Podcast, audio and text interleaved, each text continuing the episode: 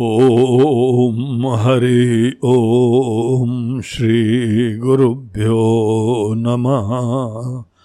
हरिः ॐ।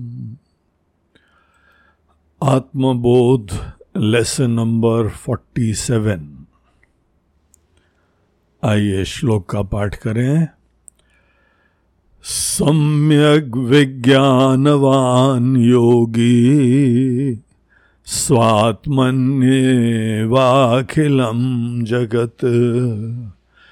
एकं च सर्वमात्मानम् ईक्षते ज्ञानचक्षुषा। सम्यक विज्ञानवान योगी स्वात्मनि एव अखिलम जगत। एकम च सर्वमात्मान ईक्षते ज्ञान चक्षुषा तो यहाँ पर इस श्लोक में हम लोगों को बता रहे हैं कि हमने अभी तक आपको इतने तत्व ज्ञान का साक्षात्कार, आत्मानुभव की उत्पत्ति के बारे में बताया। पिछले श्लोक में बात करी कि जब हमको तत्व स्वरूपानुभवात अपने ही तत्व का, स्वरूप का अनुभव होता है तो तत्क्षण कुछ प्रसाद मिलता है। जहाँ साक्षात्कार होता है खुद हम तो पूर्ण हो जाते हैं, तृप्त हो जाते हैं। आत्मा के साक्षात्कार से ही व्यक्ति तृप्त होता है। जब तक आत्मा का साक्षात्कार नहीं होता है, तब तक अंदर कुछ ना कुछ कमियाँ, कुछ ग्रंथियाँ, गठाने, ये बनी रहती है। पिछले श्लोक में हमको बताया कि जब ये तत्व स्वरूप का अनुभव होता है तो एकदम अहम ममेति च ज्ञानम बाधते। तो जो हमारा हम यही हैं और ये सब हमारे हैं, ये जो है ना, ये कचरा है? यह ज्ञान के द्वारा उत्पन्न, ये हमारा संसार है।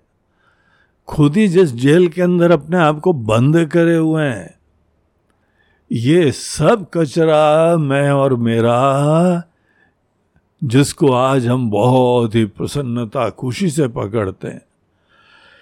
इसी मैं और मेरा के अंतर्गत रहना हम अपना सौभाग्य समझते हैं। जिस चीज़ को सौभाग्य समझते हैं वही हमारा बंधन का कारण है। हम्म? तो ये सब चीज़ें गायब हो जाती हैं। दिग्भ्रमादिवत। जैसे दिशाओं का भ्रम, एक दिशा की प्राप्ति के साथ ही सब दिशाओं का भ्रम खत्म हो जाता है। जैसे जब सूर्य उदित होता है, सब धुंध खत्म हो जाती है। उसी प्रकार से ये मैं, मेरा का चक्कर सब खत्म हो जाता है। रामायण के अंदर एक बार लक्ष्मण जी भगवान राम से पूछते हैं कि भगवान माया क्या है? तो राम जी ने ये उत्तर दिया, जब तक मैं और मेरा का चक्कर बना हुआ है ना तो बेटा माया में पड़े हुए हो। यही माया के द्वारा उत्पन्न दुनिया होती है, यही बंधन होता है, यही संकुचिता होती है। तत्व के ज्ञान से पहले मैं और मेरा के बीच में रहने की हमको कला सिखाई जाती है। लेकिन जहाँ तत्व का ज्ञान होता है, पहले तो इससे विरक्ति शुरुआत में होती है।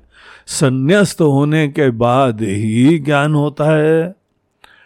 और मेरे का, मैं का, मैं की संकुचिता से भी हम मुक्त हो जाते हैं। तो ये पिछले श्लोक में बताया था। अब हम लोगों को कई बार लगता है कि हमको जो है ना ज्ञान हो गया है। वहाँ गुरु जी आपकी बहुत भी बड़ी कृपा है, वेदांत शास्त्रों की कृपा है कि हमको कितना दिव्य ज्ञान प्राप्त हो गया, दृष्टि प्राप्त हो गई। अब पिछले श्लोक में एक हमको लक्षण दिया था, अगर तुमको ज्ञान प्राप्त हो गया तो क्या होगा? तुम्हारे दृष्टिकोण से तुम छोटे व्यक्ति, सबसे अलग। उसी को मैं समझने वाले। वो नहीं रहोगे। और अनेकानेक चीज़ें हैं जिनको हम हमारा कहते हैं हमारे परिवार हमारे बच्चे हमारा घर हमारा धन हाँ, ये हमारा हमारा का चक्कर भी खत्म हो जाए तभी समझो ज्ञान प्राप्त हुआ है। हम्म? ऐसा नहीं है हमारा कुछ यहाँ पे हम कुछ है ही नहीं। हम बाकी सबसे अलग संकुचित एक प्राणी नहीं खड़े हुए हैं। पिछले श्लोक में जो अहम मम बोला ना, वो वो वाला अहम है जो बाकी से अलग है, छोटा है, वो अहम खत्म हो जाता है। और जो यहाँ पे हमको मैं का परिचय मिलता है, वो बहुत विशाल, महान, दिव्य, शाश्वत अजन्मा अमृत स्वरूप। ऐसे तत्व को हम मैं की तरह देखते हैं, क्योंकि उससे अलग कोई है नहीं।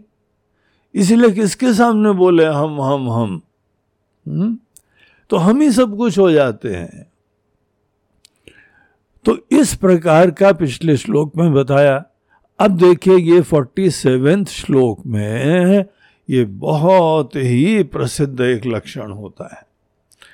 ईशावास्य उपनिषद में भी आत्मज्ञान के लिए यही लक्षण दिया गया है। तो इसके अंदर जो है बोलते हैं कि जब आपको सम्यक विज्ञानवान योगी योगी योगी उसको बोलते हैं जो आत्मा में जग गया है। आत्मा में जग गए, वो व्यक्ति को अपनी वास्तविकता में जग गया है या आप कहिए जुड़ गया है। जुड़ गया है वर्ड इतना अच्छा नहीं होता है। योग शब्द में सामान्यता होता है कि हम युज मतलब किसी से जुड़ जाते हैं, परमात्मा से जुड़ जाते हैं, आत्मा से जुड़ जाते हैं। ये जुड़ने का काम जो है ना, ये गलत होता है। अगर आप जुड़ रहे हो तो आज भी वही हो। वही छोटा व्यक्ति जब किसी से जुड़ता है तो योग हो गया। हम्म? योग में क्या होता है कि आज तक जो हम हैं, वो हम बने रहते हैं, भले शांत हो जाते हैं और मन जो है एकाग्र हो जाता है, ये सब हो जाता है, लेकिन होते वही जो है व्यक्ति है। फिर वो व्यक्ति किसी से जुड़ता है। वेदांत में हम लोगों को जो बता रहा है, वो योग शब्द का कोई भिन्न अर्थ बता रहे हैं गीता के अंदर भगवान तेरहवें अध्याय में भी एक योग शब्द का अर्थ बताते हैं बोलते हैं कि दरअसल वियोग ही योग है सब प्रकार के अनर्थों से, अनर्थों की जड़ से वियोग कर लो हाँ? वियोग संयोग लक्षण वियोग ही योगम उच्चते उस वियोग को, हम तो योग तो पहले से हैं, अज्ञान से योगते हैं छोटे पने से योगते हैं, कल्पना से युक्त हैं। ऐसी समस्त चीज़ों से वियोग कर लो।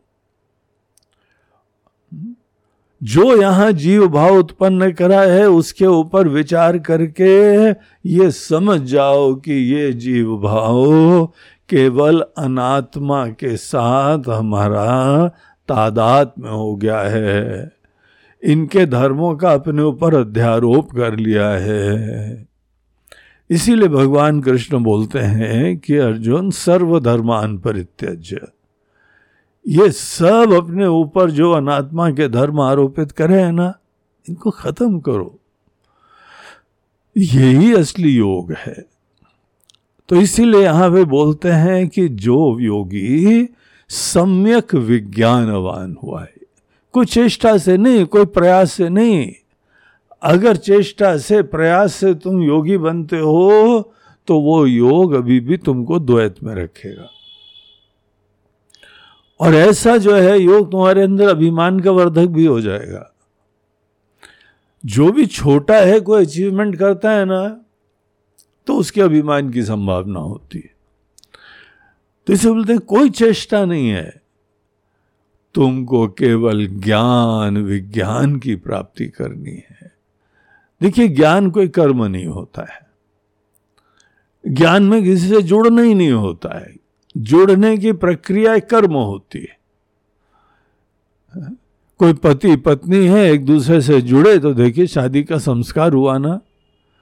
और लंबा चौड़ा कार्यक्रम हुआ, तब जाके आप किसी का हाथ पकड़ते हैं, आप जुड़ते हैं। तो वो कर्म होता है। कर्म से जब भी किसी से जुड़ते हैं तो आपका व्यक्तित्व बना रहता है, भले आपको अच्छा मित्र मिल जाए अच्छा सहयोगी मिल जाए, लेकिन आप बेसिकली एक छोटे व्यक्ति बने रहते हैं। लेकिन एक योग होता है जो कि आत्मज्ञान रूपी प्राप्ति, या यहाँ पे आचार्य बोलते हैं विज्ञानवान योगी। देखिए पॉइंट इस शब्द को नोट करने वाला है। पॉइंट टू बी नोटेड सम्यक विज्ञानवान योगी। तो ये योगी कौन है जिसने कोई चेष्टा नहीं करी? सब कर्म, सब प्रयास, सब खत्म हो गया। शांत होके केवल कुछ जान रहा है। और जानने की इसी कोशिश में फिर जान गया। जब जान गया तो विज्ञान और जब जान रहा है, उस प्रक्रिया में कोई समझ है, बौद्धिक इन्फॉर्मेशन हुई है, प्रवचन सुना, अध्ययन करा, चिंतन करा, तब तक वो ज्ञान कहा जाता है हम्म? अब जैसे हमने बताया था, भगवान कृष्ण गीता में पूरा अध्याय का नाम है, जिसका नाम है ज्ञान विज्ञान योग, सातवां अध्याय हम्म? तो भगवान वहाँ बोलते हैं, अर्जुन, हम तुमको इस अध्याय में वो भी बताएँगे जो पहले तुमको बौद्धिक रूप से समझना होता है। और फिर ये भी बताएँगे कि जो तुमने समझा उसमें जगह कैसे जाता है, और कोई कर्म नहीं है उसमें। हम्म? तो इसी की विद्या हम लोगों को प्रतिपादित है, हम विज्ञान की प्राप्ति करते हैं। विज्ञान में भी यहाँ भगवान एक विशेषण जोड़ते हुए कहते हैं, सम्यक विज्ञान, बहुत अच्छी तरीके से जो विज्ञान। अर्थात अब जो हमको साक्षात्कार हुआ है, उसमें कोई संदेह नहीं रहा, कोई संशय नहीं रहा, कोई विपर्य नहीं रहा। संशय दूर होते हैं मनन से, विपर्य दूर होते हैं निध्यासन से। जब संशय विपर्य से पूरा रहित तो हो गए, इतनी क्लैरिटी विज्ञान की हो गई। अहम ब्रह्मास्मि का ज्ञान बहुत ही स्पष्ट हो गया। अब बोले हाँ हाँ ये बात अब हमको समझ में आ गई है। बहुत अच्छी बात है, आ सकती है। हर व्यक्ति को आ सकती है, इसीलिए शास्त्र हमको ज्ञान देते ही हैं। भगवान ने इसीलिए उपनिषद, वेदांत आदि के द्वारा इंसान को ही ज्ञान दिया है, क्योंकि इंसान के पास सामर्थ्य होता है। वो प्राप्त कर सकता है, लेकिन इसमें भ्रम की संभावना बहुत होती है। इसीलिए यह स्पष्ट करा जाता है। बगैर विज्ञान के भी हमको लगने लगता है कि हमको ज्ञान हो गया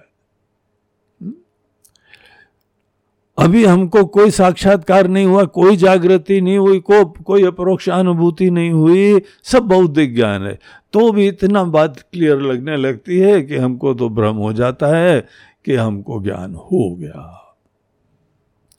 उससे ही बचने के लिए ही श्लोक है। इस फोर्टी सेवेंथ श्लोक में आचार्य हमको बोलते हैं कि जब आपको सम्यक विज्ञान की प्राप्ति हो गई और आप सम्यक विज्ञानवान योगी हो गए, अब ये सब शब्द हम अच्छी तरह डिफाइन कर रहे हैं क्योंकि इसकी डेफिनेशन के ऊपर ही वेदांत का दर्शन निर्भर है। अगर ये दृष्टिकोण से नहीं समझा तो आप वही बने रहेंगे, वही छोटे व्यक्ति बने रहेंगे। हमारा छोटापना भी नहीं खत्म होगा, मैं, मेरा भी नहीं खत्म होगा। ये हमारा धन, ये हमारी प्रॉपर्टी पकड़े रहोगे, चिपके रहोगे उन चीज़ों से। उन्हीं से सुरक्षा मिलती रहेगी तुमको। और नाम के लिए हमको सब बात समझ में आ गई। तो ये भ्रम है, ऐसी मूर्खता में मत पड़ना। तो यहाँ बोलते हैं सम्यक विज्ञानवान योगी। उसके दो लक्षण हैं। जब तुमको विज्ञान प्राप्त होगा ना तो ये दो घटनाएँ, दो चीज़ें दिखाई पड़ेंगी तुमको। अरे, दो दिखाई पड़ेगा? हमने तो सोचा था एक ही दिखाई पड़ेगा। बोलते, नहीं, आपको तो एक ही दिखाई पड़ेगा, लेकिन वो एक इस अंदाज से दिखाई पड़ेगा। डेफिनेटली एक ही सत्ता दिखाई पड़ेगी, एक ही तत्व दिखाई पड़ेगा। आप खुद ही परिपूर्ण हो जाएँगे। इस प्रकार से मैं कि यद्यपि आपको अनुभूति जब होगी, साक्षात्कार होगा। तो उसमें पहली चीज़ बोलते हैं कि सम्यक विज्ञानवान योगी। क्या होगा? स्वात्मनि एव अखिलम जगत। स्वात्मनि स्वात्मनि ये सप्तमी विभक्ति है, जिसका मतलब होता है आत्मा में, आत्मा के अंदर।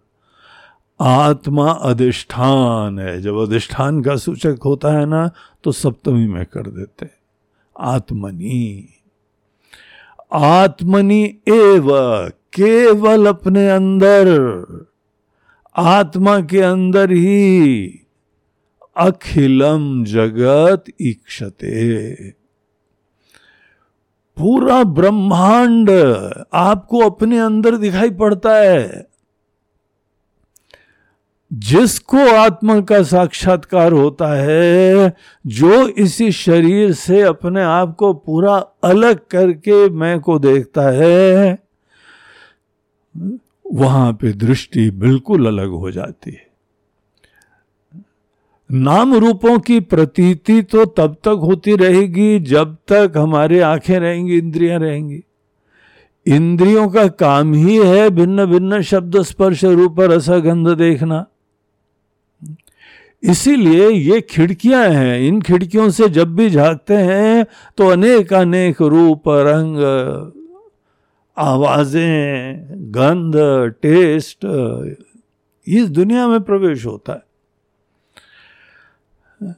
और जहाँ पे जो है हम इंद्रियों के द्वारा जो देख रहे हैं, उसको हम जान गए कि ये सब नश्वर है, ये कल्पना है ये माया के द्वारा सब उत्पन्न है। मायामय जगत है।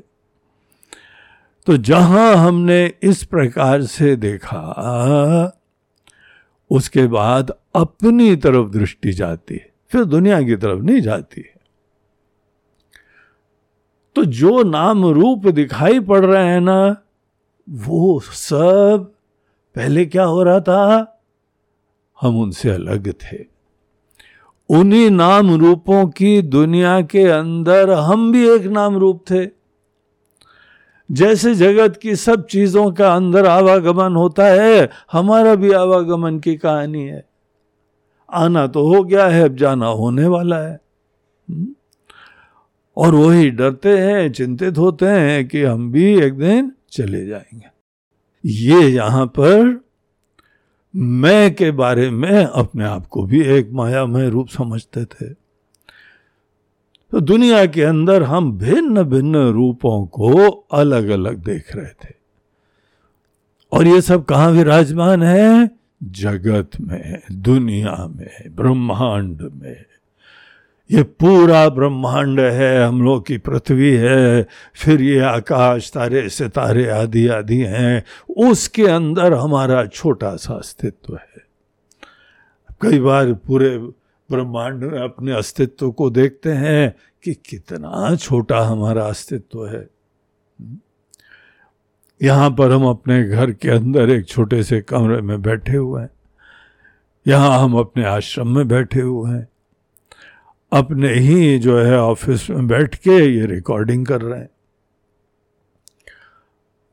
हमारे कमरे के अलावा, कमरे के छोटे से कोने में बैठे हुए हैं। और कमरा हमारे आश्रम के अंदर एक छोटा सा जगह है। आश्रम हमारी पूरी कॉलोनी में एक छोटी सी जगह, और छोटा हो गया। हमारी कॉलोनी शहर के अंदर एक बहुत छोटा सा स्थान है। और हमारा शहर पूरे प्रदेश के अंदर एक बस नक्शे में एक डॉट दिखाई पड़ती है, ये इंदौर है। और पूरा प्रदेश देश के अंदर एक छोटे से पार्ट में बना हुआ है। और पूरा देश पूरे दुनिया के अंदर एक छोटे से स्थान पे बना हुआ है। कितने हम लोग छोटे हैं, सोचो तो जरा। और हमारी पृथ्वी पूरे ब्रह्मांड के अंदर एक छोटी सी जगह है। लोग अंतरिक्ष में जाते हैं, बोलते हैं, एक छोटा सा तारा दिखाई पड़ता है पृथ्वी। थोड़ा पास होते हैं तो चंद्रमा सूरज का साइज़ दिखाई पड़ता है, और बहुत दूर चले जाओ तो वहाँ से एक तारा दिखाई पड़ता है। इतना छोटा हमारा अस्तित्व है, और ये पूरे ब्रह्मांड में हम एक तिनके की तरीके से विराजमान है। जब अपने आप को व्यक्ति समझ लो तो ये हमारी जीवन की कहानी होती है। लेकिन जब आपने इस शरीर मन बुद्धि के साथ तादाद में छोड़ दिया, इनके द्वारा अपना परिचय आप नहीं प्राप्त कर रहे हो, फिर क्या बचता है? एक चिन्मयी सत्ता बचती है। और वही चिन्मयी सत्ता को आपने रियलाइज़ करा कि यही आत्मा है, यही हम हैं।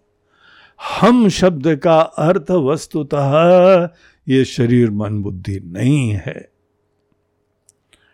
वो केवल एक चेतन सत्ता है, चेतन सत्ता सत चित आनंद स्वरूप तत्व, यही आत्मा है, ये हम है। बाकी चीज़ें बनने के लिए कोशिश करनी पड़ती हैं। केवल होने मात्र के लिए हमको कोई कोशिश नहीं करनी पड़ती। एक दूसरा प्रमाण है, हम क्या हैं? केवल सच्चिदानंद। हम क्या हैं? ये अध्यारोप है, हम हैं, यही ज्ञान है। हम क्या हैं? ये बदल जाएगा, खत्म हो जाएगा, नष्ट हो जाएगा। लेकिन हम हैं, ये सतत बना रहता है। तो जो अपने आप को ये चिन्मयी सत्ता देखता है, अब चिन्मयी सत्ता के अंदर सब नाम रूप लहरों की तरह आ रहे हैं और जा रहे हैं। पूरा ब्रह्मांड ही अनेकानेक नाम रूप का विलास है। पूरा ब्रह्मांड, ये सब नाम रूप ये लहरें, ये हम उस सागर के अंदर ही उठ रही हैं, स्थित हैं और जा रही हैं। तो आचार्य बोलते हैं, जो सम्यक विज्ञानवान होता है, स्वात्मनि एव अखिलम जगत, पूरा जगत। और उसके अंदर आप समझ लीजिए, ये स्वर्ग, ब्रह्मलोक, आदि आदि, सब कुछ हमारे अंदर आ जाते हैं। हमारे अंदर ही ब्रह्मलोक है, हमारे अंदर ही वैकुंठ है, हमारे अंदर ही गोलोक है। चिन्मयी सत्ता के अंदर ही है। बाहर से एलियंस आए, कहीं से भी आए, उनकी दुनिया हो कहीं, उनका ग्रह नक्षत्र हो, वो भी तो है ना? उनके अंदर भी कोई जीवन तत्व होगा? तो जीवन तत्व में, ये चिन्मयी सत्ता में ही तो सब दुनिया होती है। पेड़ पौधे देखिए, मूल रूप से तो जीवन तत्व है, वो सत्ता है। फिर इस नाम रूप से भी व्यक्त हो गए। हमारे ईश्वर, हमारे भगवान, हमारे शिव जी, हमारे राम जी, कृष्ण जी, सब जो है, मूल रूप से चिन्मयी सत्ता है और चिन्मयी सत्ता एक विशिष्ट रूप में भी व्यक्त हो गई। अपने पूरे ज्ञान से युक्त तो होकर भी एक शरीर धारण कर लिया। तो स्वात्मनि एव अखिलम जगत ईक्षते ईक्षते दोनों के साथ जाता है। ईक्षते ईक्षते मतलब देखता है। और साथ ही साथ एक और चीज़ उसको दिखाई पड़ती है। हमारे अंदर सब है। जब आप मैं की दृष्टिकोण से देखिए तो सब आपके अंदर है।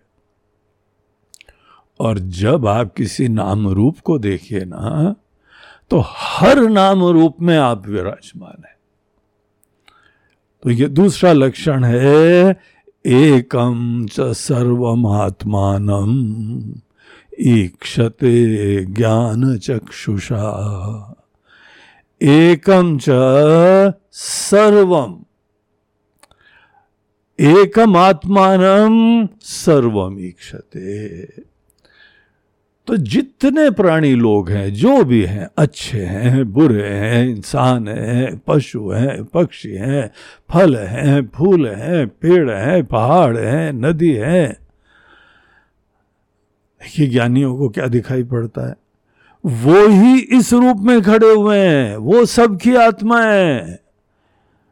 जो जो यहाँ पे भी व्यक्तियाँ हैं, हम ही सबके हृदय में आत्मा की तरह से विराजमान है। क्योंकि आत्मा तो सबके अंदर एक ही सच्चिदानंद है। हम्म? तो इस प्रकार से अपने अंदर सबको और सब में अपने आप को। ये चीज़ आपको दिखाई पड़ने लगे तभी समझना विज्ञान हो गया है। सम्यक विज्ञान तभी उत्पन्न हुआ है जब इस प्रकार की हमको अनुभूति होती, दर्शन होता है। आदमी जिस लेवल के ऊपर खड़ा होता है ना, वही दिखाई पड़ता है उसको। आप शरीर के धरातल पर खड़े रहो, आपको सबका शरीर दिखाई पड़ेगा। आप अपने अंदर धन के महत्व से युक्त होकर खड़े हो, सबकी प्रॉपर्टी दिखाई पड़ेगी, सबके बैंक बैलेंस दिखाई पड़ेगा। बैंक बैलेंस कितना है, ये कल्पना हो जाएगी आपके अंदर। तो इस तरीके से अगर आप शरीर के धरातल पे खड़े हो तो एक मन के धरातल पे खड़े हो या बुद्धि के धरातल पर खड़े हो, किसी ज्ञान के धरातल पे खड़े हो, बड़े प्रतिष्ठित स्थान पे खड़े हुए हो, आपको सब प्रतिष्ठा ही की नज़रों से दिखाई पड़ेगा। आप केवल सच्चिदानंद, सबके अंदर जो सत्ता है, चिन्मयी सत्ता चिन्मयी सत्ता हो के आप खड़े रहो, आपको सब में चिन्मयी सत्ता दिखाई पड़ेगी।